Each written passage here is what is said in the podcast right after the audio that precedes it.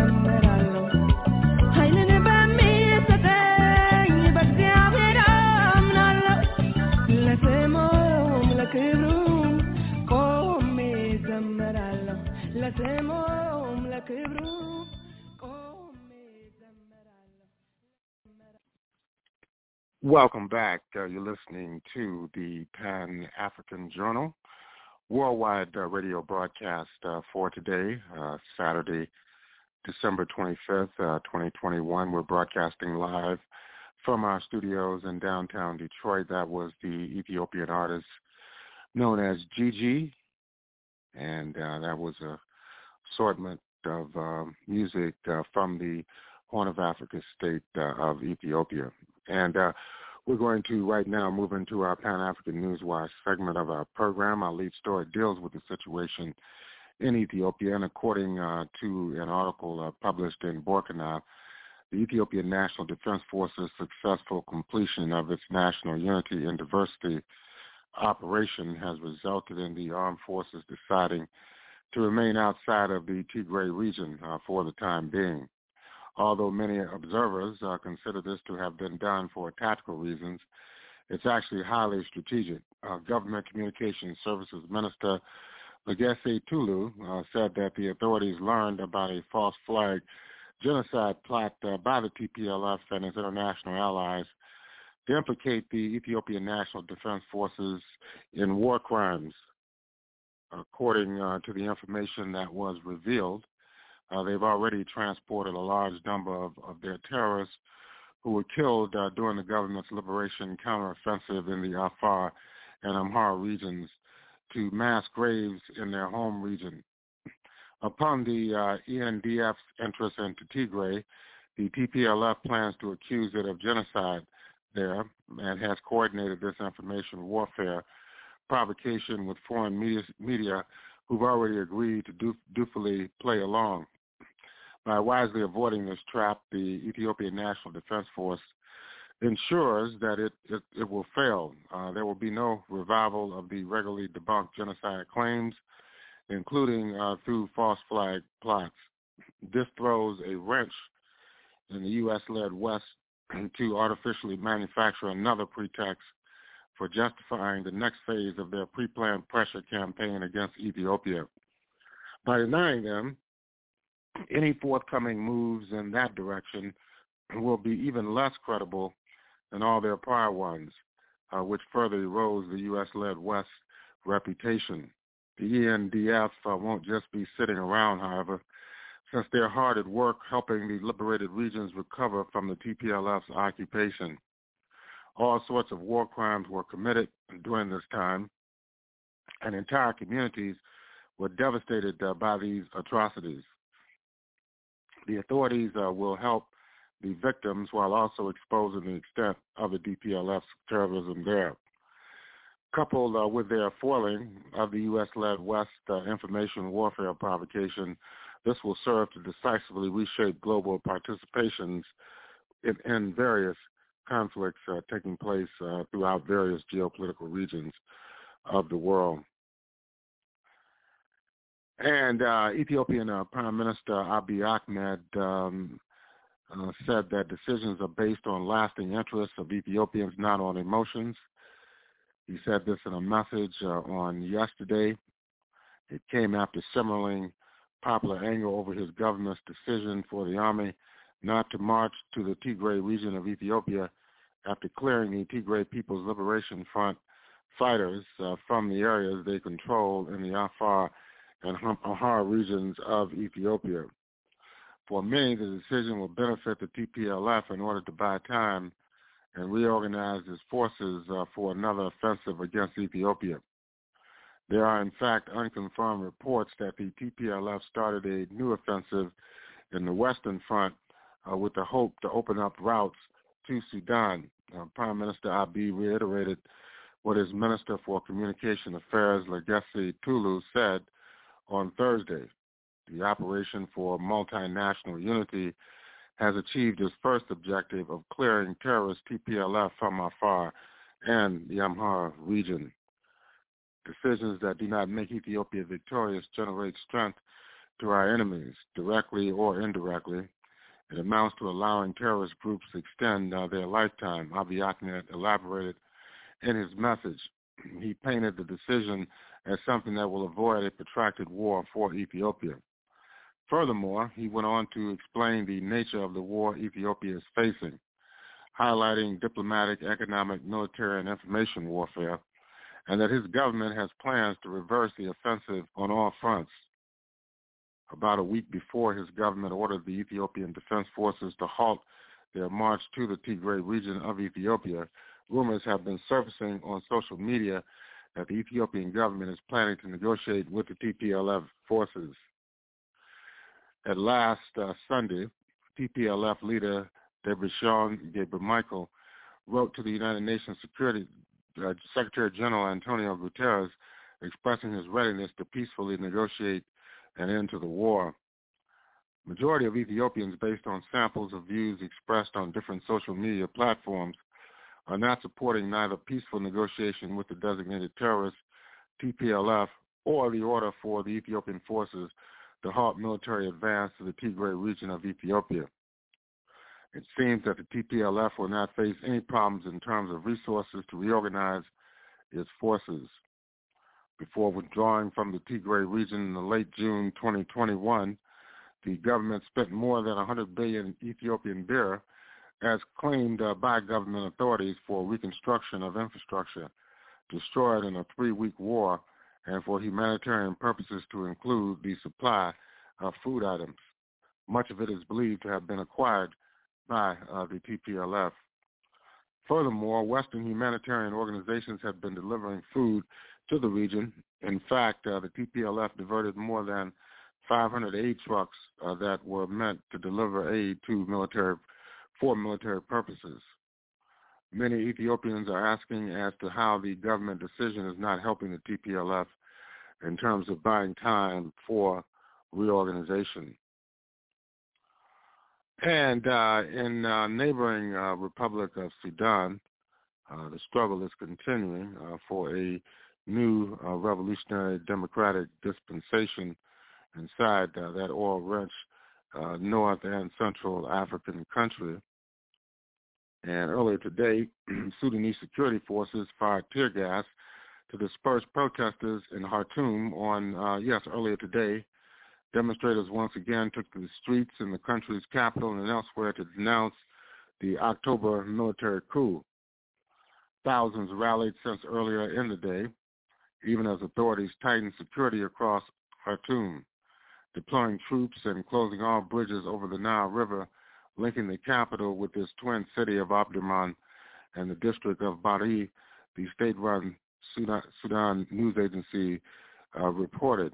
Authorities had warned protesters against approaching what they call sovereign and strategic sites in central Khartoum, a reference to main government buildings and key institutions. The city security committee said Sudanese forces would deal with chaos and violations according uh, to the Sudanese news agency. The marches started in different locations uh, with protesters meant to converge on the presidential palace, but security forces fired live ammunition and used tear gas and water cannons to disperse those attempting to approach the palace, said activist Nazim Sirag. Other marches elsewhere in the capital were violently dispersed, uh, he added. At least five protesters were wounded by gunfire in Omdurman and Khartoum's East Nile neighborhood, he said. Many others suffered from breathing difficulties due to uh, tear gas, uh, he added. Uh, rallies were also underway in other cities, including the Wad Madani and Atbara. Last weekend, security forces violently dispersed demonstrations when they uh, attempted to stage a sit-in uh, near the presidential palace. At least three protesters were killed, and more than 300 were wounded uh, on Sunday. Uh, there were also allegations of sexual violence, including rape and gang rape by security forces against female protesters. That's according to a report uh, from the United Nations. Volker Perthes, the UN Special Envoy for Sudan, urged security forces to protect the planned protest and refrain from arresting people for simply wanting to take part in the demonstrations. Freedom of expression is a human right. This includes full access to the Internet. No one should be arrested for his or her intentions to protest peacefully, he said in a Twitter post. Ahead of the demonstrations uh, earlier today, activists reported disruption of Internet access on phones in Khartoum, a tactic that had been used by the generals when they seized power on October the 25th. Advocacy group NetBlock said Sudan was experiencing mobile Internet disruptions early Saturday. The mechanisms appear similar to or identical to that used uh, during the October post-coup blackout, Alp Toker, the group's director, told the international press. The government did not comment on the internet disruptions. The October military takeover upended a fragile planned transition to democratic rule and led to relentless street demonstrations across the country. At least 47 people have been killed and hundreds wounded in protests triggered by the October 25th coup d'etat, according to a tally by the Sudanese uh, medical group. Prime Minister Abdallah Hamdok, a former UN official, seen as the civilian face of Sudan's transitional government, was reinstated last month amid international pressure in a deal that calls for an independent technocratic cabinet under military oversight led by him. That deal, however, was rejected by the pro-democracy movement, which insists that power be handed over to a fully civilian government tasked with leading the transition. The prime minister is continuing discussions on finding a way out of the political deadlock. He met Friday with leaders of the country's largest Umma party, his office uh, said. You're listening to uh, the Pan-African Newswire segment of uh, the Pan-African Journal. I am your host, Abayomi Azikiwe. Uh, in other news, a bomb exploded at a restaurant earlier today as patrons gathered on Christmas Day in an eastern Congolese town uh, where Islamist extremists are known to be to have been active. Uh, there was no immediate words on fatalities following the blast in Beni, though images uh, from the scene showed several lifeless bodies amid what remained uh, of the lime green plastic chairs outside the Inbox restaurant. Shortly after the bomb went off, a heavy gunfire rang out, and panicked crowds began fleeing the town center. Mayor Narcisse Muteba Kashale, uh, who is also a police colonel, urged people to return home and stay there as authorities investigated what had happened. The town has long been targeted by rebels from the Allied Democratic Forces, or the ADF, a group that, that traces its origin to neighboring Uganda, but an Islamic State affiliate claimed responsibility for two explosions in Beni in June, deepening fears that religious extremism has taken hold there as well. These explosions included the first known suicide bombing in eastern Congo, a Ugandan man who blew himself up outside of a bar. The Islamic State group Central Africa Province later said that the suicide bomber was targeting Christians. The other explosion uh, that day went off inside a Catholic church, wounding two people. Residents of the town have repeatedly expressed anger over the ongoing insecurity, despite an army offensive and the presence of the United Nations peacekeepers in Beni. In recent years, the town also has suffered through an Ebola epidemic and has seen several smaller outbreaks of the disease. And uh, finally, the United States will lift travel restrictions on eight southern African countries that it imposed to try to blunt the spread of the COVID Omicron variant. That's according to the White House. They announced this yesterday. The variant, uh, which uh, was first detected uh, by scientists in the Republic of South Africa, has since spread around the world. The World Health Organization and leaders in Southern Africa criticized the travel ban as ineffective and unfairly damaging to local economies. The November 29 ban barred nearly all non-U.S. citizens who had recently been in South Africa, uh, Botswana, Eswatini, Namibia, Lesotho, Malawi, Mozambique, and Zimbabwe. The restrictions will be lifted on New Year's Eve.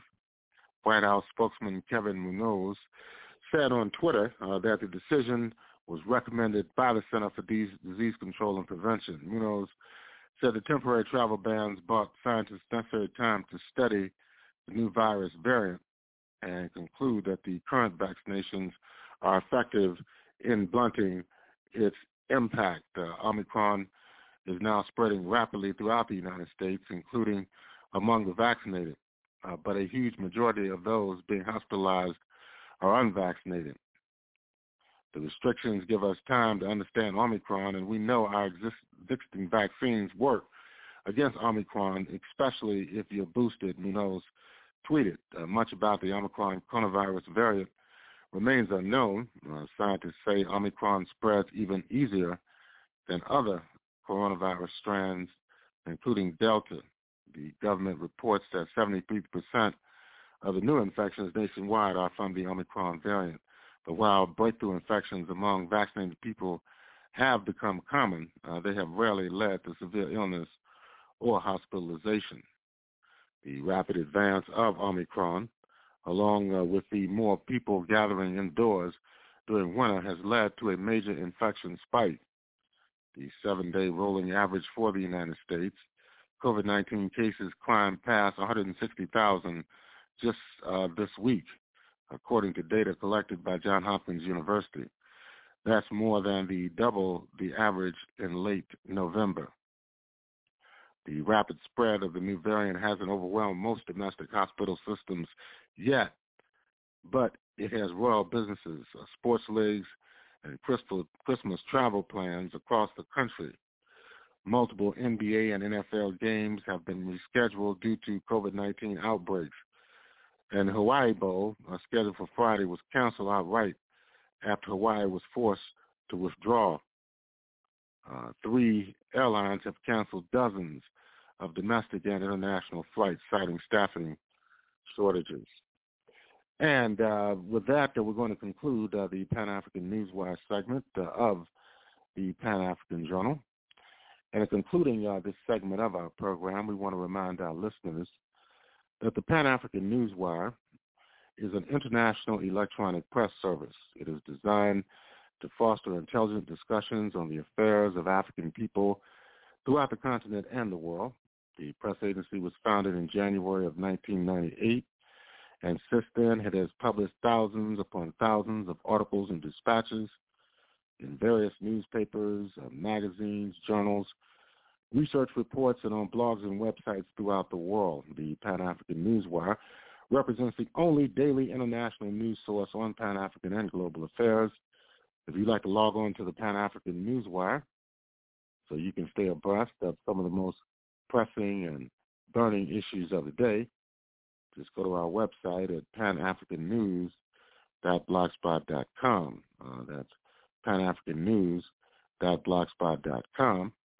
And if you'd like to have access to today's uh, Pan-African Journal, this worldwide uh, radio broadcast, all you need to do is go to the Pan-African Radio Network. And that's at blogtalkradio.com forward slash Pan-African Journal.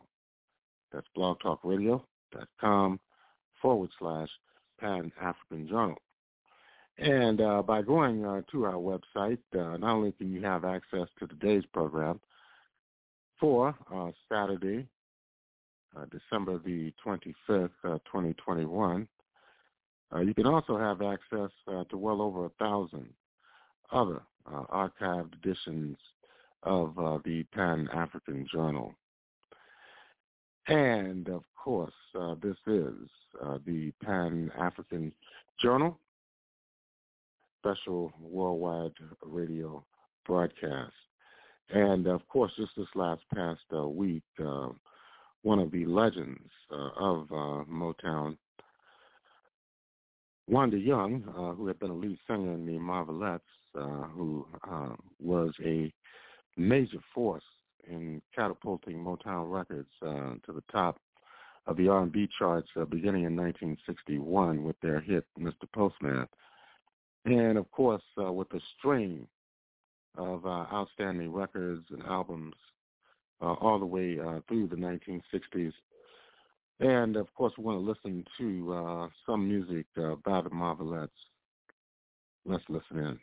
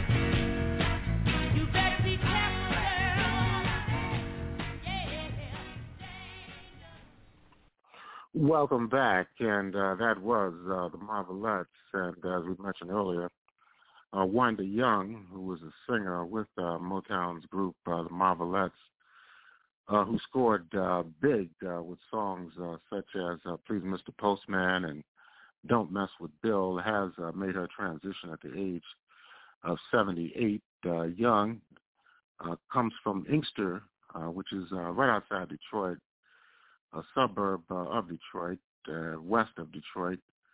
Joined Marvelettes in 1961.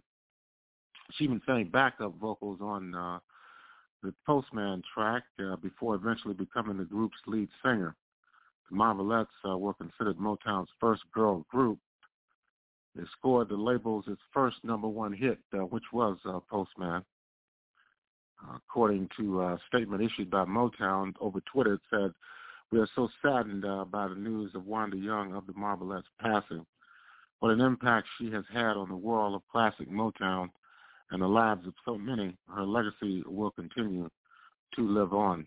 And uh, we want to uh, cite some of the other music um, done uh, by the Marvelettes. We mentioned Postman. There was Beechwood 45789. The Hunter Gets Captured by the Game. My Baby Must Be a Musician, and so many other uh, great, great tracks. And um, we're going to hear another tune uh, by the Marvelettes. This was entitled uh, The Day You Take One. Let's listen in.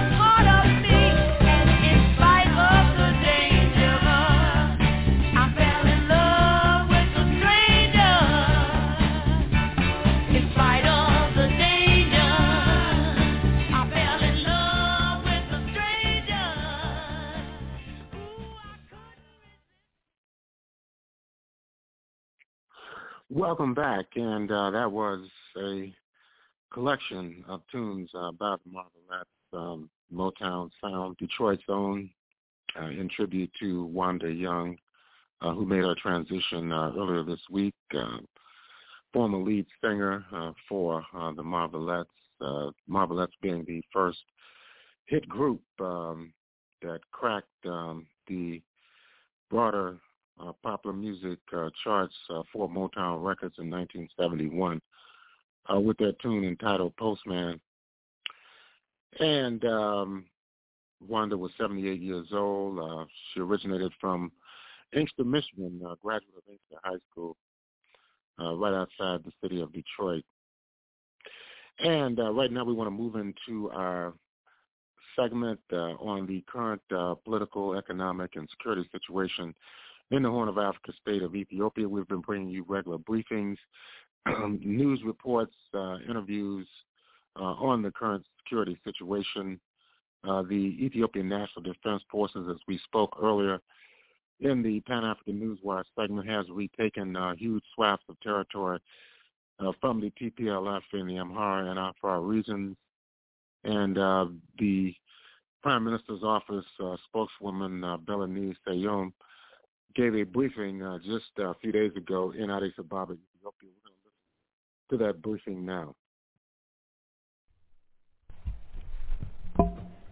Good afternoon, everyone, and welcome to today's briefing. I will start off with uh, just a summary of activity of the past week. On December 17th and 18th, uh, Prime Minister Abiy Ahmed, as you have well noted, um, uh, together with his delegation traveled to Istanbul, Turkey to attend the third Turkey-Africa Partnership Summit. On the sidelines of the summit, Prime Minister Abiy Ahmed also met with President Erdogan of the Republic of Turkey, in which both discussed the continuing strengthening of relations uh, between Ethiopia and Turkey. As you may recall, in uh, late uh, August 2021, an official state visit um, had been undertaken, marking the 125th relations between the two countries, the historic relations, and uh, at this event in which uh, key cooperation agreements had also been signed. Uh, during the summit, um, Prime Minister Abiy Ahmed also underlined uh, the multifaceted engagements between Turkey and African countries in the areas of agriculture, education, trade, and when it comes to uh, the bilateral level on, on bilateral front, he also emphasized uh, the opportunities uh, that are available for further enhancing trade ties and, invest- and investments between Ethiopia and Turkey. Moving on to the second point of today's briefing on humanitarian response update in the northern part of the country. Um, just to give you a very short summary of uh, information that has been received from the National Disaster Risk Management Commission. In Amhara uh, region, following the recent military activities against TPLF, um, the government has distributed 1,316 quintals of food to Waldia, Qobo and Mersa Woredas in North Wollo zone. Uh, 31,000 uh, or close to 32,000 quintals of food to Ataye, Efrata, Antsokia, Shoarobit, um, Minzgara Woredas and uh, in uh, North Shoa zone. Um, more than uh, 9,000 quintals of food have also been uh, sent off or dispatched to Bati, Artum Fursi, Dawe, Harawa, Jiltimuga, Dawe, Chafa in Oromia zone of the Amhara region and close to 22,000 quintals of food um, or different kind of food uh, supplies have been dispatched to Gashena, Lalibela, Wadella and uh, Lasta Woredas. This is for the Amhara region. In the Afar region, it has been uh, noted, and we've uh, indicated before that um, uh, the, the, needs uh, have also been increasing, have been increasing in these two uh, regions. Particularly in the Afar region, more than 1.3 million people um, have been identified as in need of emergency or immediate emergency response, and close to 400,000 have been displaced as, attack, uh, as a result of TPLF's incursions uh, within 21 woredas. So the government, together with partners, has continued helping those in conflict-affected areas. In Tigray region, the most uh, recent update that I have is that a total of 225 trucks have, uh, as of recent, arrived into the Tigray region with humanitarian supplies um, that have arrived into Mekelle, uh, and a total of uh, around 9,300 metric uh, tons of food and non-food items have been uh, delivered. To share a little bit on the current uh, state of play, as we have seen in recent weeks, the National Defense Forces, together with allied forces, from the Afar region and the Amhara region have made considerable gains in reversing the occupation by TPLF of uh, many Amhara and um, Afar towns. Um, these gains have been made in uh, very heavy battles that have been undertaken over the past uh, weeks. Uh, most recent being uh, the full clearing of TPLF from uh, North Wollo zone and liberating its strategic uh, capital, uh, Waldia. The aftermath of TPLF's occupation has unfortunately revealed uh, tremendous destruction of public and private infrastructure.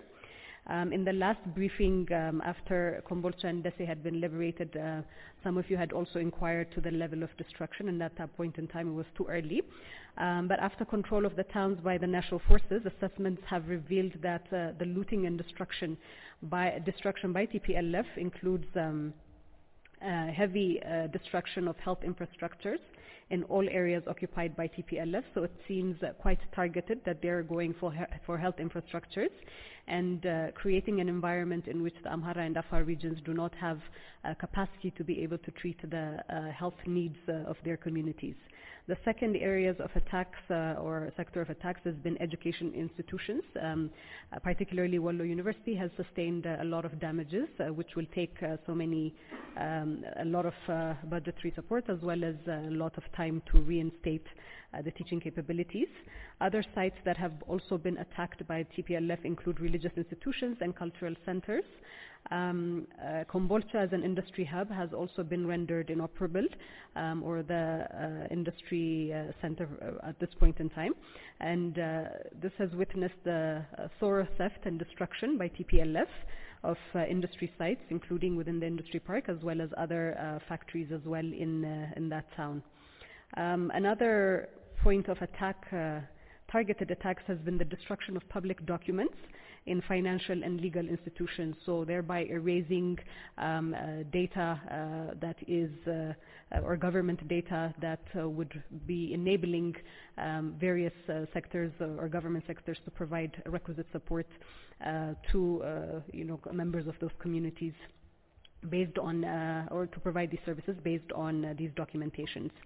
Um, as we have also witnessed in liberated areas, communities that had been displaced uh, due to TPLF's violence are slowly starting uh, to return back into their locals, and there's multifaceted um, efforts that are being made and mobilized to uh, reinstate them uh, back fully into these communities and for rehabilitation and rebuilding work uh, to commence. A fourth item of uh, uh, briefing for today is uh, we recall that at the end of uh, last week, the United Nations Human Rights Council in Geneva had endorsed um, a resolution titled Human Rights Situation in Ethiopia, which was drafted and tabled mainly by the member states uh, from uh, the European Union. The resolution decided to establish an international commission of human rights experts with a mandate to conduct um, investigation into allegations of human rights violations. Um, you will also recall that Ethiopia has rejected the resolution from its inception, not only when it was adopted, but the entire process uh, that was taken is something that uh, Ethiopia has categorically rejected. Um, also, uh, friendly African countries as well as other friendly countries have also joined uh, by giving a no vote to this. Um, particularly here, we want to emphasize that um, this uh, rejection on the part of uh, the government of Ethiopia should not be misconstrued as a rejection of uh, probes or um, um, efforts to address human rights uh, violations within the country. It should not be taken as that because that is uh, the dominant narrative that is being spun at the moment. Rather, the resolution is, um, or the Ethiopian government acknowledges that the resolution is a politically motivated instrument that is set to discredit efforts undertaken uh, prior and recommendations that had been put forth already by the joint uh, UN Human Rights Office and the Ethiopian Human Rights Commission in their investigation report. You would recall that uh, sometime in uh, end of um, uh, March 2021, um, there was uh, a joint investigation that had been endorsed by the uh, government and had been facilitated by the government for uh, the UN body uh, uh, at that point in time, together with the Ethiopian Human Rights uh, Commission, to undertake this joint investigation. This was facilitated by the government because it was fully endorsed for the need to happen. Um, once the report was finalized and it came out in early November, this report was also accepted by the government with reservations, of course, because of the scope um, uh, the limitations with regards to the scope of uh, coverage of this report. Nevertheless, uh, the Prime Minister as well as the federal government took it upon them to uh, rally behind this report and endorsed uh, some of the findings and made sure that a remedial process was launched. This remedial process um, entailed an interministerial task force to be uh, formed that is currently looking into the implementation aspect of it. So while these processes are already, are already in play, it doesn't um, make any sense to rally behind new investigations that are looking into the same period as the recent investigation, uh, simply uh, because some did not get the results that they had anticipated. We do recall that the previous report outright rejected these accusations and allegations of a genocide having taken place. Uh, the utilization of uh, famine or uh, starvation as a weapon of war was something that was found inconclusive in the previous report. So because this is not something that had settled well with some bodies to uh, reinitiate a similar process, in essence, is abusing um, international norms and resources to undertake a redundant uh, activity. Uh, so in this regard, uh, the Council should first recognize the efforts of the government to address the alleged human rights violations to garner results for a political agenda. Um, it should accept the joint investigation report and appreciate the efforts of the government to address issues based on the recommendations and the, council, the council should uh, stop its double standard position on human rights violations in Tigray vis-à-vis Amhara and Afar regional states where we have seen vast amounts of human rights abuses and atrocities committed by the TPLF. Moving to uh, the final point for today's briefing, I just want to uh, draw your attention um, to December 10, 2021, where the Council of Ministers had endorsed a draft proclamation for the formation of a National Dialogue uh, Commission. So following the outcome of the six national elections and the formation of a new uh, government, one of the commitments made has been to create a homegrown, um, inclusive space to address various contestations that have not only risen over the past three years but have existed within the political uh, history uh, or the modern political history of the country. So resultantly, the Council of Ministers' decision to form a National Dialogue Commission is testament to this commitment that had been made um, upon the formation of the new government. The National Dialogue Commission is envisaged to be an independent democratic institution with reporting lines to the House of People's Representatives and acting with an independent mandate to bridge differences and uh, chart an inclusive way forward for national uh, understanding and alignment on contested issues. Um, yesterday, the Legal Justice and Democracy Affairs Standing Committee of the House of People's Representatives uh, undertook a consultation with various uh, stakeholders to garner inputs to the draft proclamation. Um, and some of the main uh, duties of this body, as has been um, uh, underlined or shared within the proclamation, is identifying agenda items that would contribute to national consensus um, identifying stakeholders that would need to participate in this national dialogue, uh, convening the dialogue platforms themselves, crafting implementation processes for recommendations coming out of the national dialogue, and then follow up on implementation uh, plans.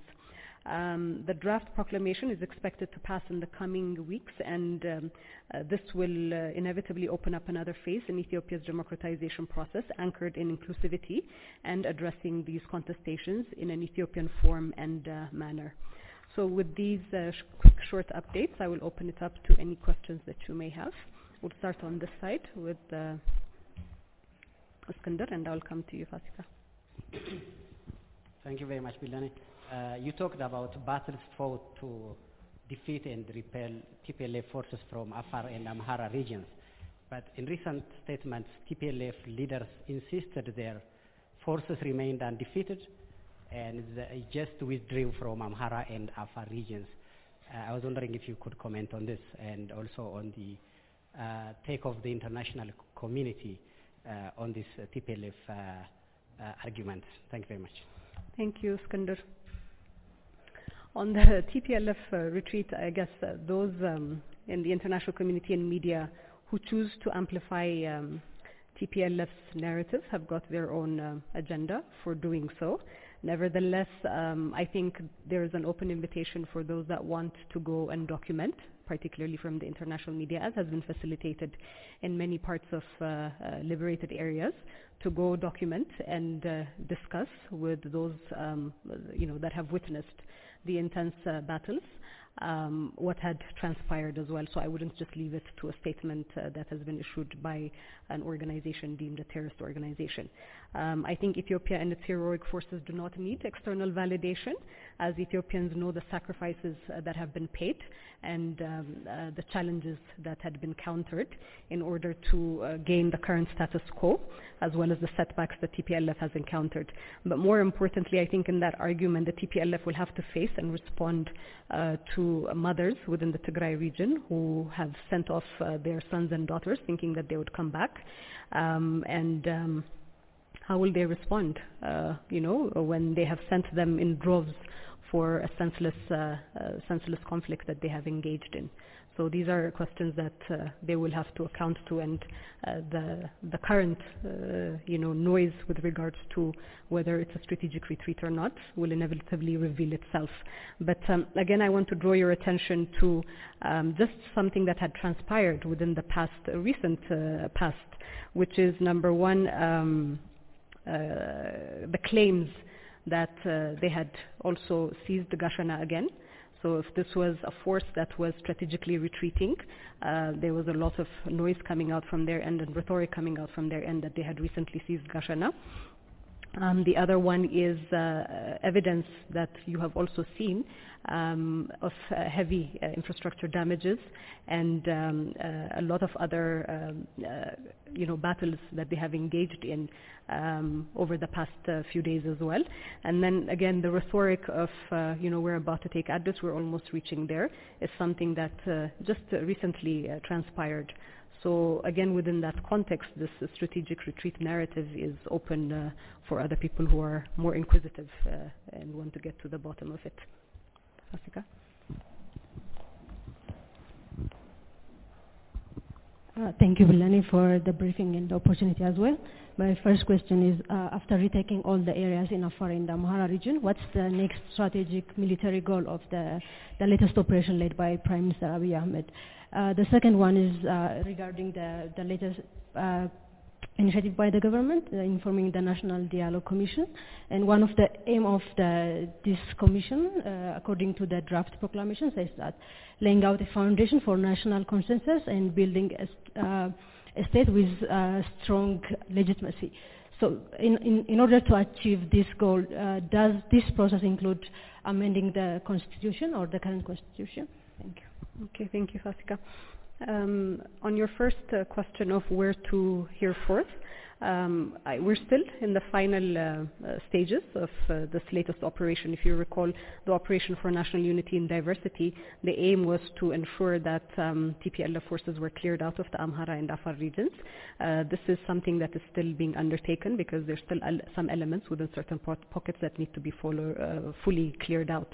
So what next after this is first we need to uh, conclusively finalize uh, this phase of it, and then um, those that need to share what transpires next will do so on the um, uh, national dialogue, um, it's too early for me to say that because number one, as I was mentioning to you earlier, this is an independent body that is being set up. The independent body, based on uh, various uh, stakeholder inputs, based, based on its, uh, you know, on processes of assessments that it's going to be taking, will identify these agenda items. So, as you had uh, said, if this is an agenda item that is important uh, or that has been a key area of contestation, then I do imagine as a democratic and independent body that they would bring it up. But again, this is not something that is being uh, driven by the executive body. This is an independent process, and uh, I think we would need to allow uh, the process to materialize uh, in its own time period.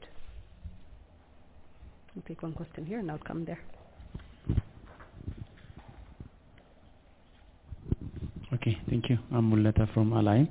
Uh, my question is uh, out of the northern part of the country. It's about the some eastern and southern parts that uh, drought affected areas that the Somali regional government said that about 3.4 million people are in need of help. So uh, there is also the same uh, problem in the Borana zone also. What that the government of Ethiopia doing to address those people are in need? Thank you. Okay. Thank you. I I don't have the data, unfortunately, but this is something that has been covered by the National Disaster Risk Management Commission. Um, I don't have specific figures for you, but you could inquire with them. There has been assistance that has been delivered to these drought-affected areas, and this is something that is going to be continuing with partners as well. Guru?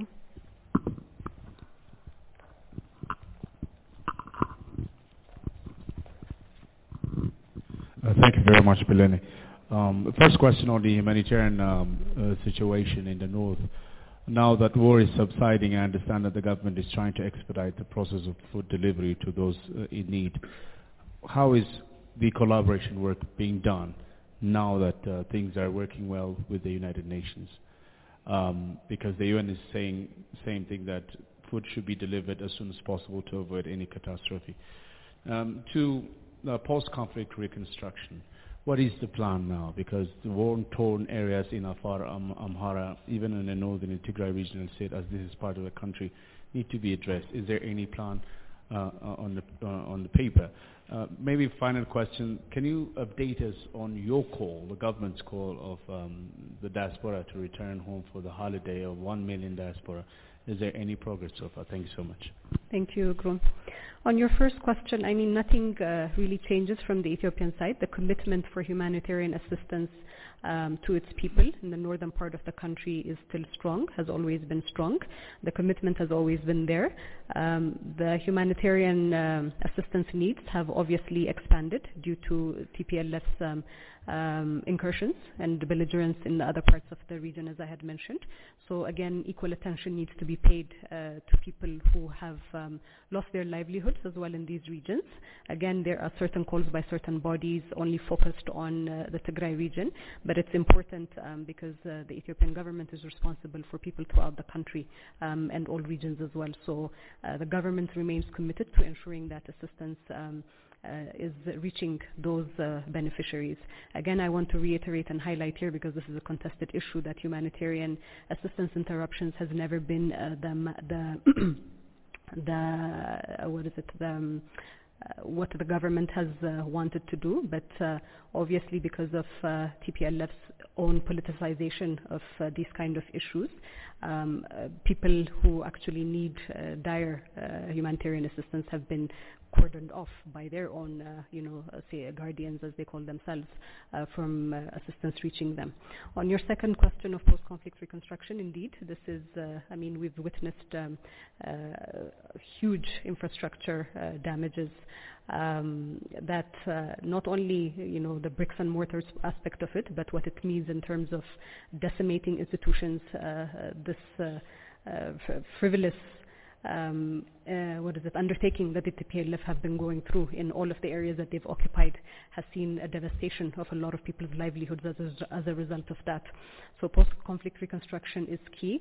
There are some areas already in which um, initial infrastructure works are being undertaken like uh, uh, restoring electric lines and phone lines that have been um, purposely uh, you know decimated. But uh, over the next uh, there is a committee that has been set up uh, under the purview of the deputy prime minister.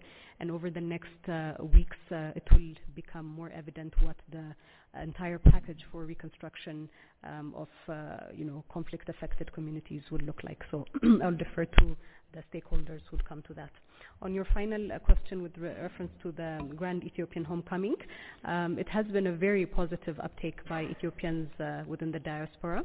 And again, we reiterate the gratitude um, uh, to Ethiopians throughout the world who have not only shown their solidarity with Ethiopians and uh, with the Ethiopian government and Ethiopians that are affected in this current phase, but also um, the the initiatives that they have been undertaking in mobilizing fundraising support from where they are. So there are those that have chosen to stay there and mobilize fundraising support and are really um, doing uh, great work in terms of that. There are those that are also mobilizing resources, and there are those that have chosen to actually come here um, and uh, support, um, you know, on the ground as well. So you can see that um, I'm sure you'll get more details that there has been a surge in uh, Ethiopian Airlines bookings, which indicates a positive. Uptake. Also, the government has established a national committee comp- uh, composed of uh, various uh, government entities that uh, is being coordinated by the Ministry of Foreign Affairs as well. Um, so you will see that the Ministry of Health has also indicated that there's drop-off points that have been set up um, at Bole International Airport for those that want to come with pre-approved uh, medical items and supplies. So there is this whole mobilization that uh, uh, the Ethiopian diaspora communities are engaged in, and this is something that we will uh, that we will see continuing as well. Thank you, Brooke. Thank you very much. Uh, recently, the TPLF, in in a letter for the UN Secretary General, requested for peaceful resolution of the conflict in the northern part of Ethiopia. What's the government's position on this? And if you could put it in a yes or no reply, is the government willing to sit for negotiations with the TPLF? And my second, my second question is, there are talks of uh, new advances around Alamata, and also there are claims of government's airstrikes uh, around Alamata and the, in the vicinities. So, and these these airstrikes are said to be targeted on civilians. And what are the targets of these airstrikes if they, they are happening? And are there any new advances that, that you could tell us around uh, Alamata and, and in the vicinities? And finally, uh, you, you've, you've told us about the new proclamation that's going to establish a national uh, dialogue com- commission. And, and there were efforts by different stakeholders to, to, to facilitate national dialogue in the country, including uh, the MIND initiative, which the Minister of Peace was part of. So what, what is the need to establish a new institution whose, whose appointments are chosen by the Prime Minister while there were similar efforts that going on in the country uh, for, for a year and three months, I think. Thank you very much. Okay, thank you, Brooke. On uh, your first question, I mean, it's very, uh, it's not a simple question to answer yes or no. I cannot give you a yes or no answer. I have to reiterate again the position of the government, which has been stated over the past year, that a peaceful resolution uh, before the conflict began is something, a path that the government had always chosen and emphasized. Um, once the conflict had started, there has been so many uh, olive branches that have been extended, and you have seen um, so many of them being rejected. So for, for the reference to the call that you said um, or the letter that has been issued, and I don't even know if such a um, uh, illegitimate entity can send such a letter to uh, United Nations uh, body. Uh, nevertheless, the call that you made for peace is something that the Ethiopian government still wants. Um, uh, the resolution of this um, phase is something that we're committed to in terms of ensuring that it's done in a peaceful way and through a political means. Nevertheless, any political sol- solution will always be centered on justice, will be centered on accountability, um, and also in dialogue. Um, when I refer to you in terms of dialogue, the question of who and with whom um, this would be uh, done with, and what are the prerequisites are details that will be unveiled in due time. So I'll leave it as that for the first one. Um, I don't have any information of uh, any advancements uh, that you have uh, shared, but I think the Ethiopian government has been very transparent when um, airstrikes have been undertaken to neutralize um, identified terrorist cells and terrorist um, hideouts so this is within the constitutional framework that these strikes would be undertaken. Attacking civilians has never been the mandate or the uh, modus operandi of the federal government, um, although you would hear it from the other end. On the national dialogue, um, again, I, I'm not uh, quite certain what you're referring to in the previous one. Um, there are efforts by various actors as well, but this is a, a commission that's going to be set up reporting to the House of People's Representatives. So like I said to you, this is not something that the, there will be ex- direct executive oversight, but this is a representation of the people's uh, needs and uh, requirements for various contestations um, that have risen over the past three years and before that as well. I'll take one more question, Noe, and then we'll wrap up. Thank you for, for the briefing. Um, can we have a bit more details on the phone call that the Prime Minister had with President of uh, Senegal, South Africa and the DRC?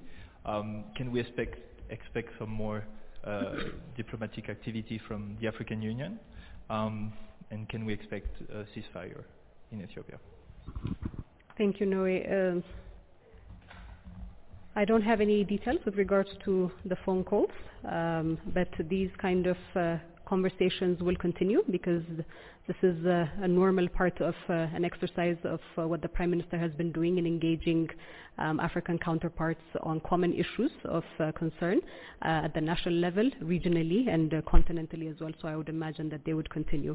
Um, I think, what's the last question that you had asked? Second part, sorry. ceasefire from who? Is the question. The government has already been engaged in a ceasefire before, which has been evidently, um, you know, uh, referred to as a sick joke. So the federal government has got an obligation to maintain peace, to ensure um, territorial integrity, and uh, the operations by the federal uh, defense forces will uh, ensure that um, territorial, uh, territorial integrity will be maintained, uh, and that TPLF is no more a threat to the peace and stability of Ethiopia. So I think with these last uh, responses, we'll wrap it up there. Thank you.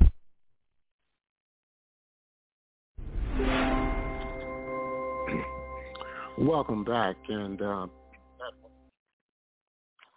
Billene uh, is the press secretary for Ethiopian Prime Minister Abiy Ahmed, uh, giving a briefing uh, just four days ago on uh, the security and humanitarian situation inside of uh, and, and if you want to uh, stay abreast of uh, developments uh, in uh, Ethiopia, all you need to do is uh, visit uh, our Pan African Newswire website, and that's at panafricannews.blogspot.com. That's panafricannews.blogspot.com. We'll take a break. Uh, we'll be back uh, with more of our program for this week.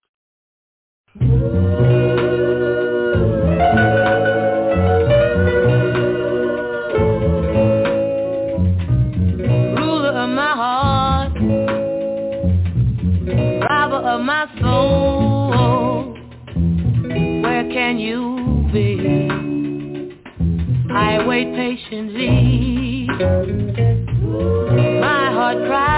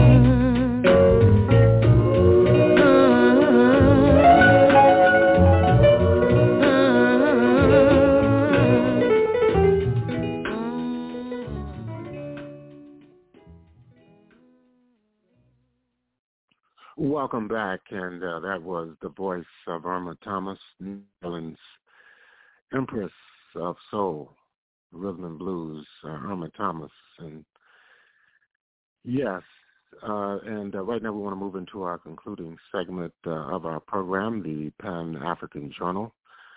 worldwide uh, radio broadcast for Saturday, December 25th, 2021. We are broadcasting live uh, from our studios in downtown Detroit. We'd like to thank all of our listeners for tuning in once again to yet another edition of uh, the Pan African Journal. We'll listen uh, to this briefing uh, on uh, the public health situation on the African continent, uh, the spread of COVID-19, uh, the Omicron variant, the scientific research that is being done, the vaccination rollouts, all of this is taking place on the African continent, and the Director General, Dr. John Nkengasong, will make a presentation. Let's listen in. Union Commission. And uh, today, as usual, we have Dr. John Nkengasong, who is the director of the Africa CDC.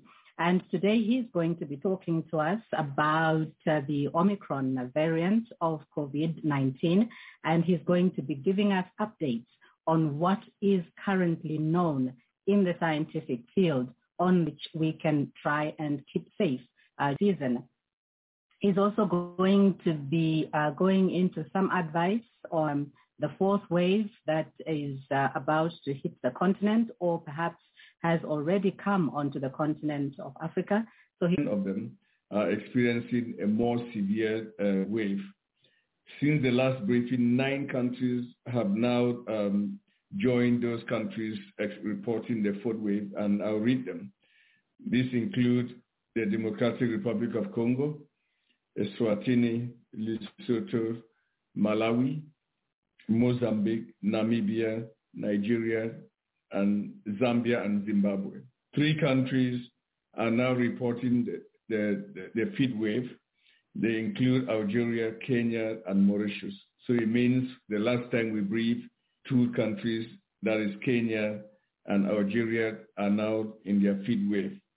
As I said earlier, and I've repeated that we continue to see these waves come and go, but the very concerning element here is that the, the fourth wave and potentially the fifth wave is starting just before we go into the holiday season. And that is very concerning to me, and we will discuss that um, uh, extensively at the end of this uh, conversation. Last year, we saw the wave uh, coming up after the holiday seasons and not before the holiday season. So we should um, uh, just keep that in mind as uh, we carry on our discussions. In terms of the variant, I will focus mainly on the Omicron. As of today, 22 countries are reporting the presence of the Omicron variant. Now, six additional countries have joined that group of countries since the last time we briefed, and I'll read them. They include Burkina Faso, Togo, Egypt, Kenya, Morocco, and Mauritius. So we can see clearly that the, the Omicron is spreading very quickly. And again, we'll discuss the, the effect of this uh, going forward. And let's just look at the trends between last week and this week, what we call the epidemiologic, epidemiological week 50. If we compare last week and this week, a total 253,000 new cases have been reported, and that represents an increase of 21%.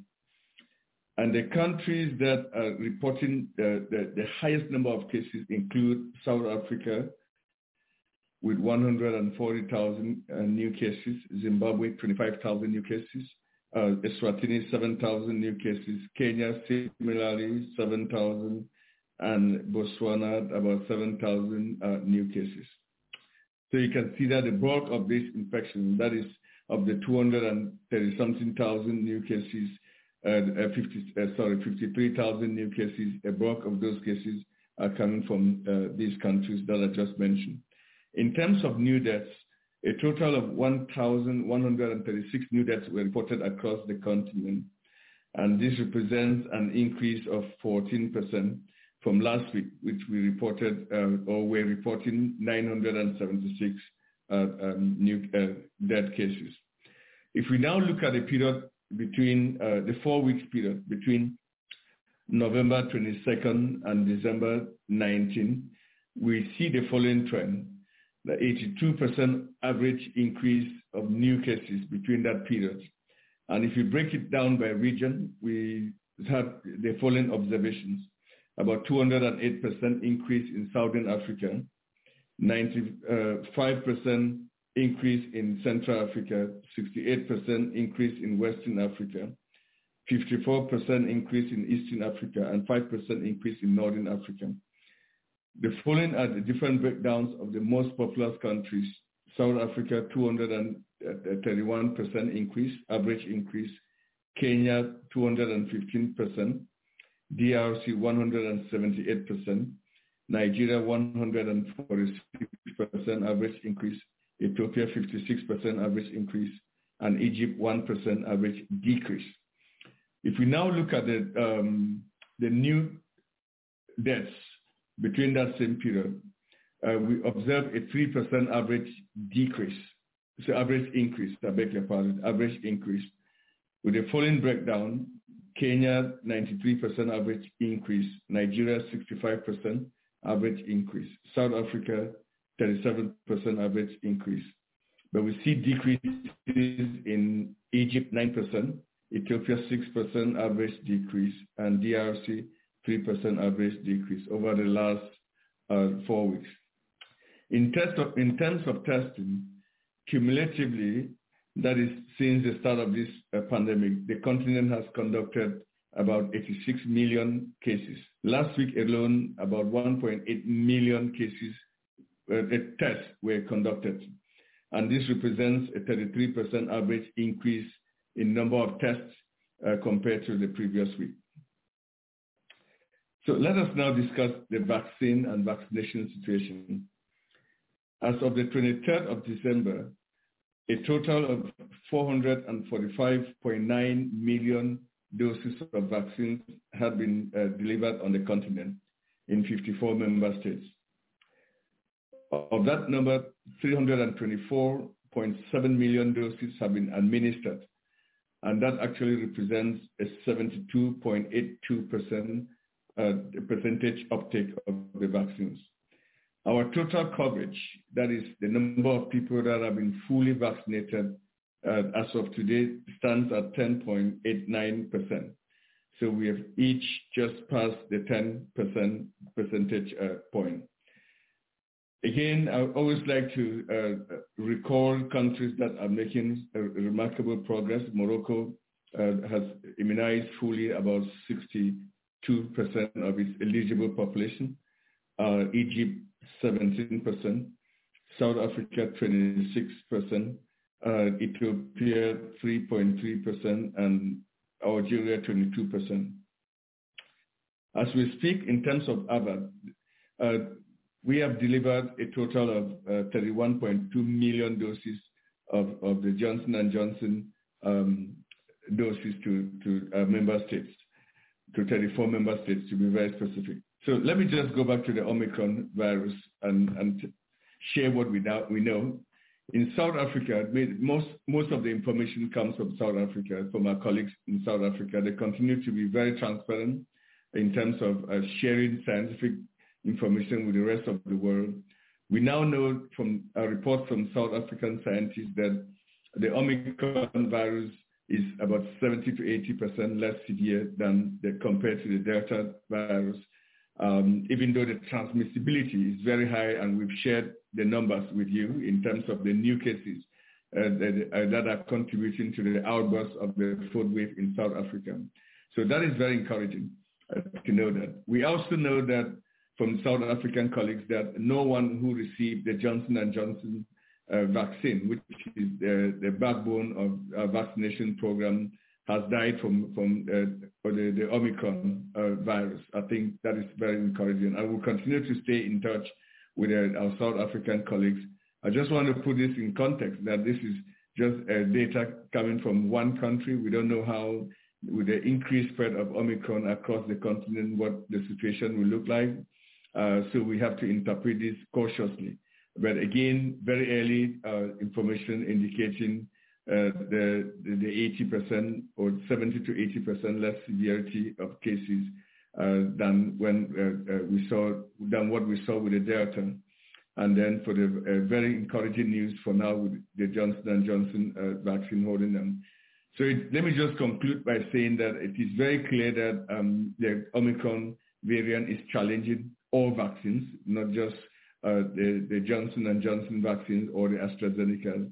So it is an appeal for those that are eligible to get out there and get their boosters so that you can be fully protected against um, against the Omicron variant, which uh, again we've discussed this before, uh, uh, tend to show a, re- a, reduction in the effectiveness of vaccines, regardless of which vaccines that people are receiving. So I'd like to conclude here and then uh, turn it back to you uh, to Wayne for the question and answer session. Thank you very much, uh, Dr. John Nkengasong, Africa CDC Director. Before we move on to our Q&A section, let me also just welcome Dr. Ahmed Ogwell, who is the Deputy Director of the Africa CDC, and he is online joining this press briefing. So for our question and answer section, let me give you that WhatsApp number again. For today, we are using plus 251 904 139935. That is plus 251 904 139935. But of course, you can come through live and also through the question and answer section. And I see that already we've started to have hands going up. And uh, let us say good morning to Girum Chala, who is joining us live. Girum, good morning, and uh, please go ahead with your question. Good morning, Madam Wayne. Uh, thank you so much for the opportunity. And uh, Dr. John, great to see you, sir. Um, my question, uh, first of all, is on uh, the vaccination. Still, Africa remains to be behind, and it's very challenging, even morally. You've said it so many times before, for the rest of the continent to go, even for the fourth dose, um, such as Israel, for instance.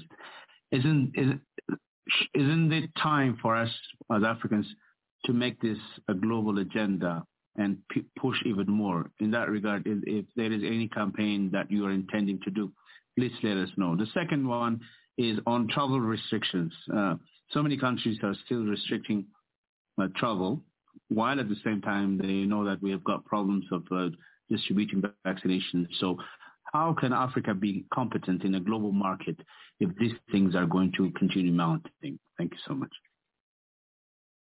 Uh, th- thank you, Girum. I think we um, the, the, continent is making progress now in terms of uh, uh, vaccine delivery.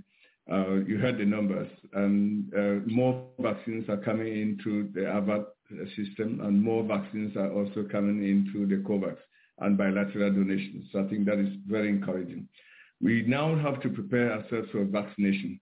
I think that is what um, what you are referring to. And if you recall, just uh, on Monday, we had a, a, high-level meeting of all ministers of health and all partners on the, uh, uh, the continent. All partners, not just partners in Africa, but they included UNICEF, WHO, uh, Gavi, COVAX. We all brought them together under the umbrella of African Union and Africa's CDC to discuss strategies to um, increase vaccination, to discuss uh, coordination efforts, to discuss partnerships that are required to increase our levels of vaccination. Uh, remember, our target is to get to 70% of uh, vaccination by the end of next year. So uh, we are 10%. We are a long way to go, but at least uh, we are making uh, progress. You are right. We need a massive campaign, a massive campaign at every country level so that everyone should go out there, especially with what we now know with the variant coming. You cannot even talk of a booster if people have not received their first doses of vaccine. So I think our campaign should be aiming at pushing out people that have not received their first dose to receive the first dose, push out people that have received their first dose to get the second dose, and then those uh, eligible population uh, to get their uh, their third their third booster dose. Eligible population meaning starting with people that have received that are, the elderly and those who have uh, immunocompromised uh, status. So I think that continues to remain the order of business. And it's a collective action that we should really encourage all of uh, everyone. There's about 20% of people out there that are really hesitant. Okay, uh, studies upon studies are showing that the level of acceptance of vaccine range on the continent between 78 to 82 percent. So, but there's 20 percent out there that we need, really need to work very, very hard to bring them out. The second thing you discussed about the travel restriction, we are very encouraged to see that uh, countries, uh, uh, some countries are beginning to lift uh, up their travel restrictions. I think that is very, we continue to uh, believe that we can only address the, the, the, the COVID-19 pandemic, regardless of the variant. Because again, I just want to make an emphasis here that the variants are not new viruses. They're the same viruses. They're just, uh, I'll call it genotypes of the same virus. That we continue to express work in solidarity, in cooperation, uh, with the spirit, especially the spirit at which South Africa has shown us the way that we, we must share information and share that in a timely fashion. But again, the spirit of global solidarity and global cooperation must prevail so that we combat this virus uh, uh, uh collectively. Sure, John. We go over now to James uh, Chege. And James begins with a preamble, which I will give to you, and then go into his two questions. So the facts that he presents, uh, firstly, he says the risk of needing to stay in hospital for patients with the Omicron variant of COVID-19 is 40 to 45% lower than for patients with the Delta variant, according to research by London's Imperial College. Then he says in Scotland, the Omicron variant of the coronavirus appears less likely to result in COVID-19 hospitalization than Delta, according to an analysis of early data. And the third point that he mentions is that, and this is all happening while a South African study suggests reduced risks of hospitalization and severe disease in people infected with the Omicron coronavirus variant versus the Delta. Then James goes on to ask his two questions. The first one, how do they inform our understanding of the new variant? The second question, we know that the UK has a high vaccination rate and that South Africa has high young population with natural immunity. What about the rest of Africa and the world? So those are two questions from James Chege. No, very, very good question. I think there's um, that, that is what I said earlier, James, that we should uh, interpret the data in South Africa with a lot of uh, uh, uh caution. Put that in the context of this is early days, and uh, public health practice is local, which means that you have to look at the population, the pathogen, and then of course look at the the um, the the the the, the, the, the the, the outcomes in, in, and put them in that context. And which you just said, I mean, in South Africa, we are seeing, based on the results that our colleagues are reporting there, about 70 to 80% uh, less severity. And in the UK, you're seeing about 40% less severity there, so or hospitalization.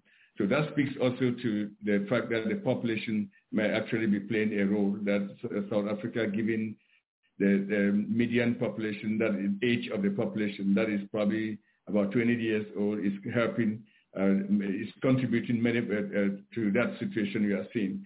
I think that is, again, these are early days. Again, I don't want to extrapolate that. We don't want to leave this uh, press conference by extrapolating massively the, the findings in South Africa across the continent. The, the Omicron is still being detected in uh, across African countries, and I, I shared the numbers with you and uh, uh, we will continue to learn as uh, the virus spread, and especially in terms of in terms of hospitalization and also in terms of um, deaths that result from it. But very importantly, also in terms of vaccination. Those who have been vaccinated, how many people are getting breakthrough with the Omicron virus? So I think that is the, what we are dealing with now and trying to understand. I'm looking at your two questions. What do how does that help our understanding? I hope I address that and then the population effect. Clearly, we cannot dismiss that. But again, early days, data mainly coming from South Africa. We need to see what happens across the continent as the Omicron spreads. All right. Thank you very much. Good morning to Sarah Jerving, who is with DEVEX. Sarah, please go ahead with your question. Thank you so much. Um, with all of the new agreements and MOUs around COVID-19 vaccine manufacturing on the African continent, uh, do you think this production will have a significant impact on supply for African nations next year? And can you um, can you describe what kind of impacts that would be? Um, and then secondly, from what I understand, AVAT is 9 million doses short of its end of year goal. Uh, is that correct? And why why is that? Thank you.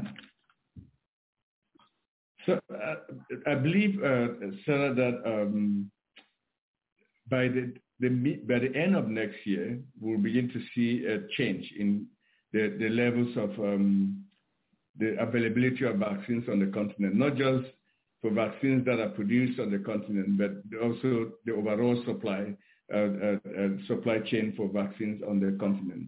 But very importantly, we are hoping that uh, to see increased supplies from the Johnson & Johnson, uh, uh, from the Aspen manufacturing in South Africa. We expect to see production sites in, in Senegal go live by the end of next year. And, and Egypt, and Egypt, we already heard during the meeting in Kigali that they are producing now about 3.5 million doses of vaccines. Uh, that is the fill and finish for the Chinese vaccine. So I expect to see that that situation will change by by the end of end of next year. So uh, in terms of the uh, the AVAT supplies, I that is not my understanding. My and we can certainly check that. I mean, but my understanding from our briefing is that I think the, the um, supplies that we are receiving from AVAT are on course. I think we uh, we've not heard of any delays uh, for that. But again, I can definitely check with Mr. Masiyiwa, uh, role is to ensure and coordinate those deliveries and, and get back to you hopefully after the new year. But we have not heard anything that is concerning from the Johnson & Johnson supplies. All right. Uh, thank you very much. Uh, we don't have any open questions for now, but uh, perhaps we need to give colleagues a few minutes to uh, put through their questions. In the meantime, let me just give out that WhatsApp number again. It is uh, plus 251 904 139935. But we also take your questions live and uh, through the question and answer section. So while we are waiting for more questions to come in, let me just uh, pose one. And it is in terms of the restrictions that we saw across the world. How now that countries are starting to open up again and allowing people to move, what possible reasons are emerging for having uh, put down such restrictions, especially without any medical evidence to show that uh, Omicron would be worse than Delta? What would have been the explanation behind that? So the explanation behind that, uh, Wayne, is that when you look at the mutations that were reported on the Omicron virus, they, they had all the, the, what I call the dangerous mutations that Delta had, okay, and then in addition to that, many more uh, mutations, in a total of more than 32 different mutations. And that suggested, and those mutations suggested, the keyword here is very early on, suggested increased trans- transmissibility, increased ability to escape uh, the immune system, and increased ability to escape from vaccines from people that have been vaccinated. So I think a combination of that um, created an atmosphere where people, where countries were very, very concerned that uh, as to what would happen. And the reason countries gave in uh, uh, uh restricting movement was to understand more what the virus was like and to put in place uh, appropriate measures.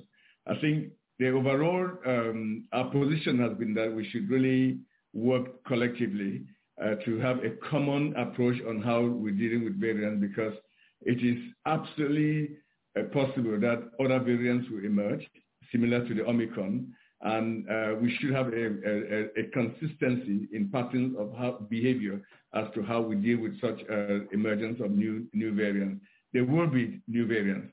The Delta uh, variant emerged around May, right? if you recall, in um, in uh, um, when when was that in, in, in India, and now the new variant has, has emerged. Uh, so there is clearly an indication that many more variants will emerge. All right, thank you. we have uh, received uh, two questions from Judith, so I'll give you one before coming on to the next one. So Judith is working with the Kenya Broadcasting Corporation in Nairobi. And she says, my question is, in the presentation, Dr. Nkenga Song said that there is need to embark on the booster jab for the vulnerable population in the face of the Omicron variant. But he also said, while answering to Girum Chala, that we need to ensure that more people are vaccinated before beginning to administer the booster jab. Could you kindly clarify on this issue of the booster jab? This is because we know that Africa has the highest number of immunocompromised people who might be in danger if they do not get the booster jab.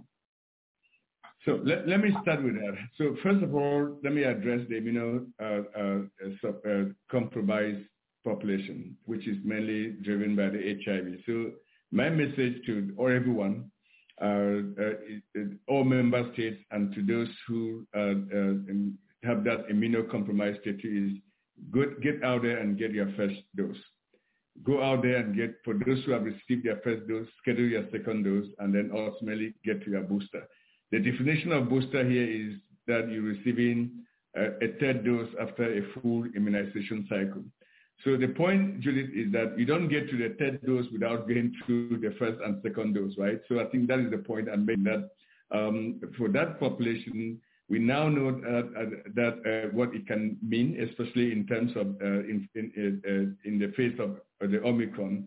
So get out there quickly and get start the immunization course you, you, you, there, there, are not short courses to this. I think you have to get your first dose, uh, prime your immune system, get your second dose, and subsequently get your third dose there. I think that's the point I'm, I'm making here. And it is really a collective responsibility to do a campaign within our own sub-communities to mobilize people to go out and get their, their, uh, their, their first dose, just to start with. I mean, there are countries that are, uh, if you look at the level of even the level of immunization with the first dose is still very, very low. So, and you just don't get to the third dose without doing your first and second doses. All right. Uh, thank you, John. We cross over now to Larry Madowo, who is with uh, CNN. And uh, Larry says, now that we have a month's worth of data since South Africa first detected the Omicron variant, what can you definitely say to the world about it? So I would still take a very cautionary uh, position, uh, Madowo, that um, one, we are seeing, it seems like we are seeing less severity of the, uh, the Omicron virus amongst people infected in terms of, of a level of hospitalization in South Africa. The second caution I'm, I'm, make, I'm making here is that let's be careful not to extrapolate what we are seeing in South Africa across the continent or across the world. You just heard from a colleague from the UK uh, telling us numbers in the UK in terms of severity or hospitalization. And I think if I recall well, uh, she put that at 40%, and South Africa is at 80%. So we still have to see, uh, uh I mean, gather more data from countries that are, are, are seeing more the Omicron variant before we can actually come out with a definitive position. But early indications are suggesting that the virus might uh, actually lead to milder infections compared to um, compared to the, the Delta. For one thing, we are sure is that the virus has a severe effect on uh, vaccination program. That is for people that have received even the two doses of vaccines, they actually need to go, ahead and get uh, the third sh- uh, uh, shot in order to boost up the levels of antibodies. I think those are the two, the only two things we can say okay, at this thank point. You, John. Uh, we say hello to Andrew Meldrum, and he's with Associated Press. So Andrew says, what is needed to achieve mass vaccinations? Are African countries prepared to take vaccines to the people and also to have public education campaigns? And finally, does Africa need to consider vaccine mandates? So I, think we, as I said earlier, we had a, a very successful meeting on Monday um, to address just that issue. And there are certain things that we must do and do all of them together. Increase the logistics for delivery from airport to arms. Increase a, search capacity for workforce, that is the nurses, doctors that uh, can immunize. Make sure that vaccines comes with the auxiliaries, the needles, the syringes that are required for vaccination. We also have to make sure that there's good logistics, transportation of, of vaccines from the from the, uh, the, the airports to the most uh, remote areas there, and we do that collectively. Again, that is why we had a meeting to address three things. One was how what do we do collectively in terms of strategies to bring out the population so that they can get the vaccines as they begin to arrive in a very steady manner. Second, how do we coordinate our efforts amongst partners? And thirdly, what kind of partnerships are required for that? The community has to be playing a leadership role in this. Community engagement, community ownership, and com- community leadership are critical. We've seen this in our own efforts with the Saving Lives and Saving Livelihood initiative that each time you involve and engage the community early in the planning, you have increased successes. Okay, we've seen that in Sierra Leone, in Sudan, and, and in Cameroon. So I think we really should learn some lessons from, from the vaccine mandate. My appeal to the population is let's not get there. Uh, by uh, let's avoid mandate by just showing up and doing the right thing. Okay, the right thing is the social contract that I've called for the continent to engage at individual level and community level. Now, if a government of countries in Africa will invest to acquire vaccines and then uh, make it available to the population, and uh, the population doesn't use the vaccine, then, then I think we are now pushing the countries to actually begin to consider more and more uh, the need for vaccine mandates. I think that for now, we still have that window opportunity to actually uh, go out there voluntarily and get vaccines. Vaccines are the most effective public health intervention that we know in the history of infectious diseases, period.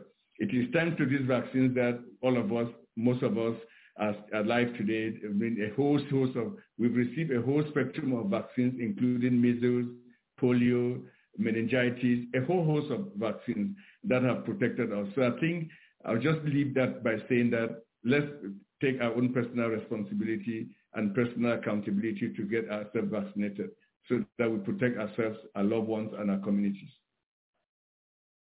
All right, uh, thank you. James Chege has come back with another question, and I believe that James is with uh, Reuters.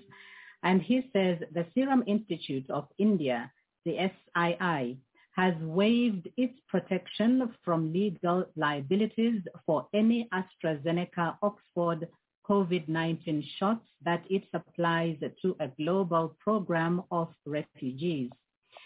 The news comes days after Reuters reported that tens of millions of migrants may be denied COVID-19 vaccines from the vaccine sharing program COVAX because of concerns over who would be liable in the event of harmful side effects. Dr. Nkengasong, does this mean that AstraZeneca shots can reach some of the world's most needy people who would not be able to get inoculated through a national campaign? And also, what is your reaction to the Serum Institute initiative? Uh, I think all initiatives that enable and facilitate uh, us to vaccinate the vulnerable population is very, very welcome because this virus doesn't actually know that people are more vulnerable than others. They don't know the refugees population.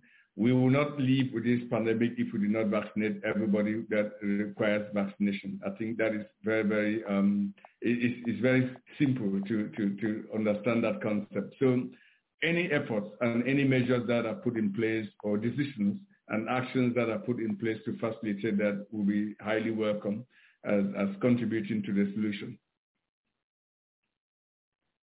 All right. Um, another question coming through from Judith Akolo with Kenya Broadcasting Corporation.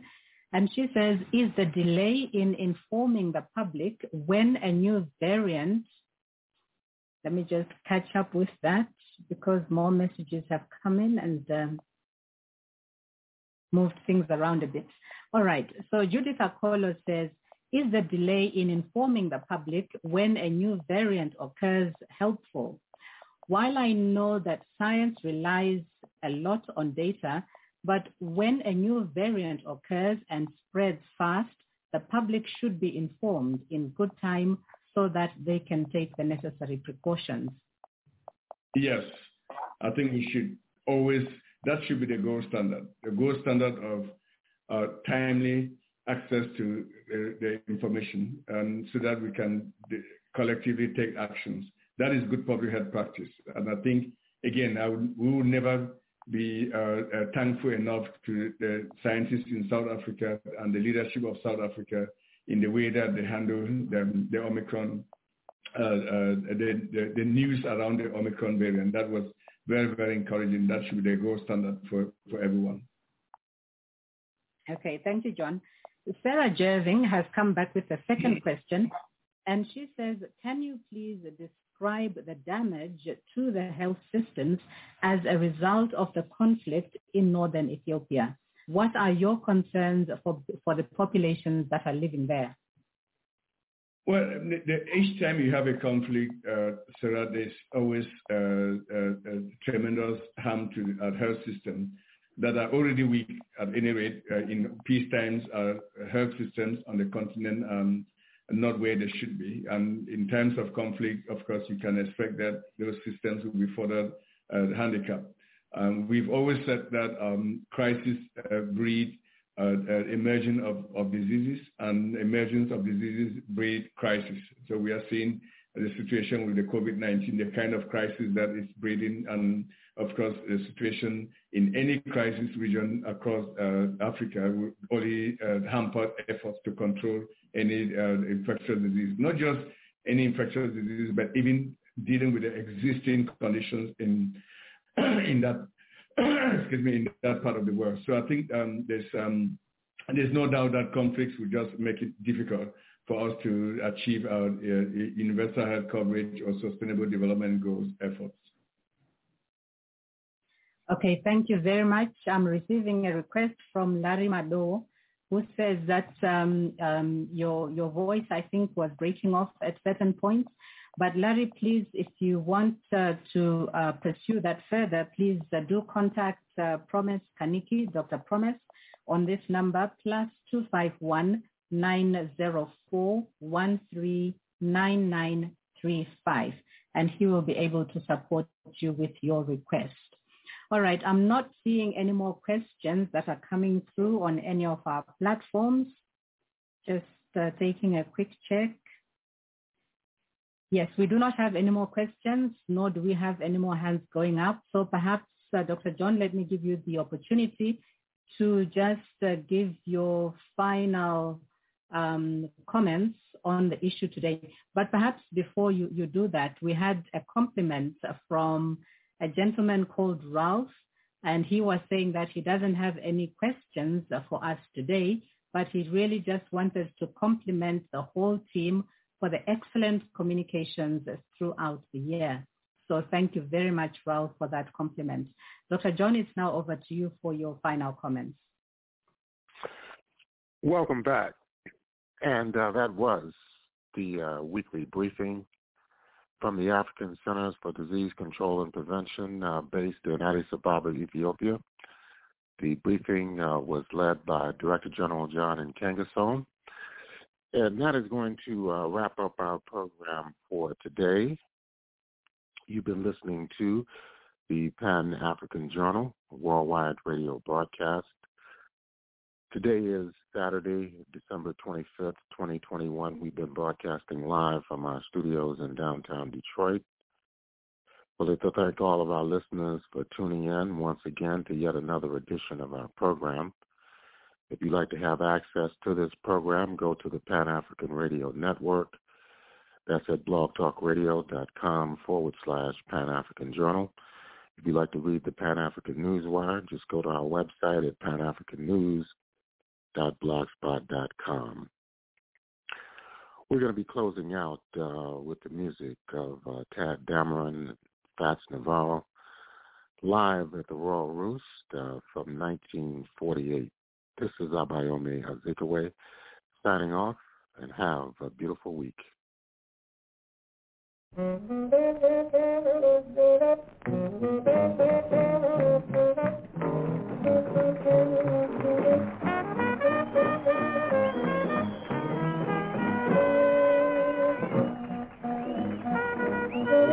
again, ladies and gentlemen, with our theme, Jumping with Symphony Sid, done by the Tadd Dameron Group. We bring you and bring our microphones right down here at the Royal Roost, Metropolitan Opera House, here at 1580 Broadway between 47th and 48th Street, where the lights are low, the music with that real knocked out groove, and the people wonderful. Right now, I'd like to introduce to you the gentlemen of the Tadd Dameron organization. Tadd Dameron, wonderful musician, one of the greatest in small group jazz. Here he is. Let's give him a great big hand. Tadd Dameron, ladies and gentlemen.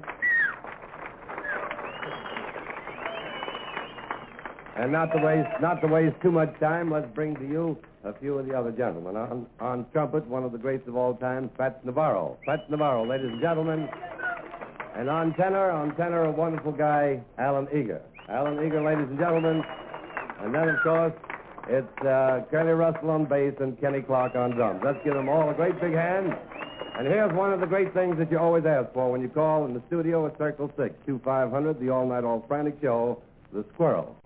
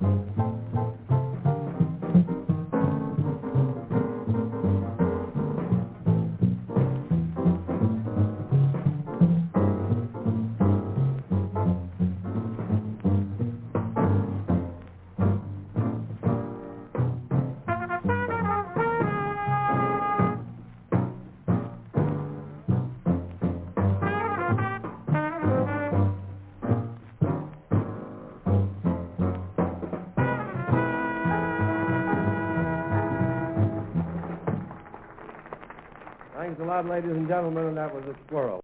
Well, here's one you always ask for. It was arranged originally by the great Tadd Dameron, one that Dizzy made, and I hope you enjoy it. Good beat.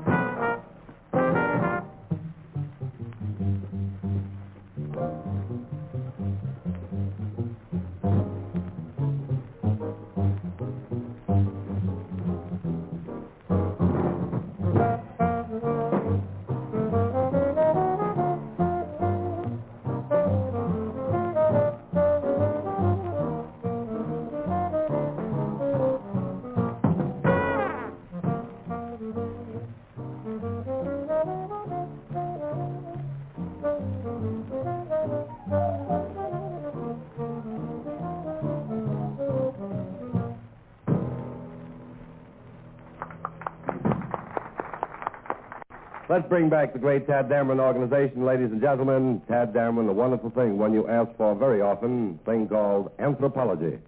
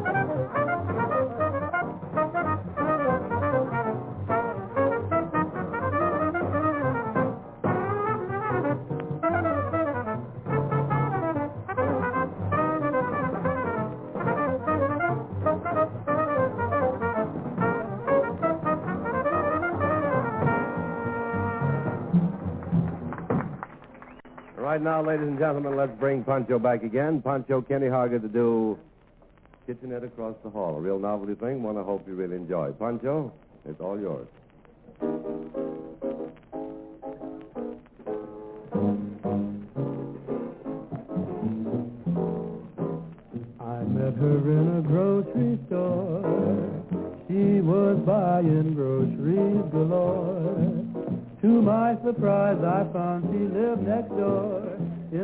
In the across the hall.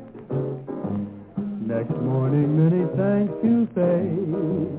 I had to wait because the bus was late. I kept thinking how she looked at eight in the kitchenette across the hall. Then one day she lost her key. Gee, that was a break for me. I had to climb in her window. She invited me to tea. I'm gonna buy your wedding ring. We'll be married early in the spring. I'll move my bags and everything to the kitchen